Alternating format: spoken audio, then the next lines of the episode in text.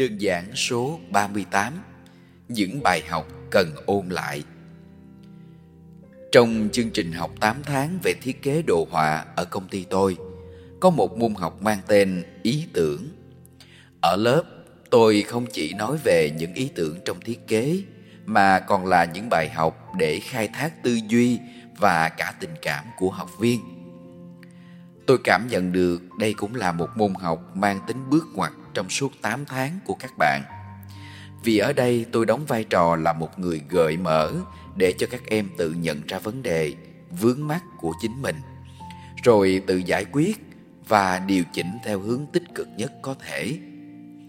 Kỹ năng và tay nghề là những thứ các bạn có thể học hỏi trong suốt quá trình làm nghề, nhưng tư duy là một tâm lý ổn định sẽ là hành trang tốt nhất để các bạn biết mình cần gì và sẽ làm gì. Sau khi mỗi khóa học kết thúc, tôi vẫn luôn giữ tương tác với hầu hết các em.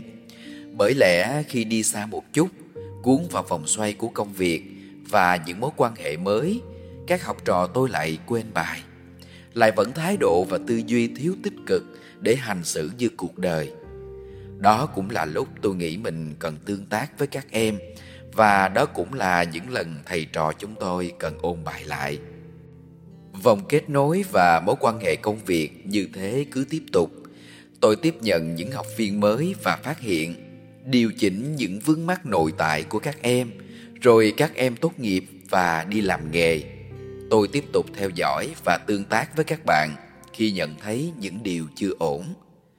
Đó cũng là một điều tôi tâm đắc nhất đối với việc giáo dục con người, bởi chỉ cần một trong các em thực sự tốt nghiệp không cần tôi phải nhắc nhở ôn bài đó là lúc các em sẽ chủ động tạo những vòng kết nối mới để truyền tải những thông điệp tích cực của cuộc đời này.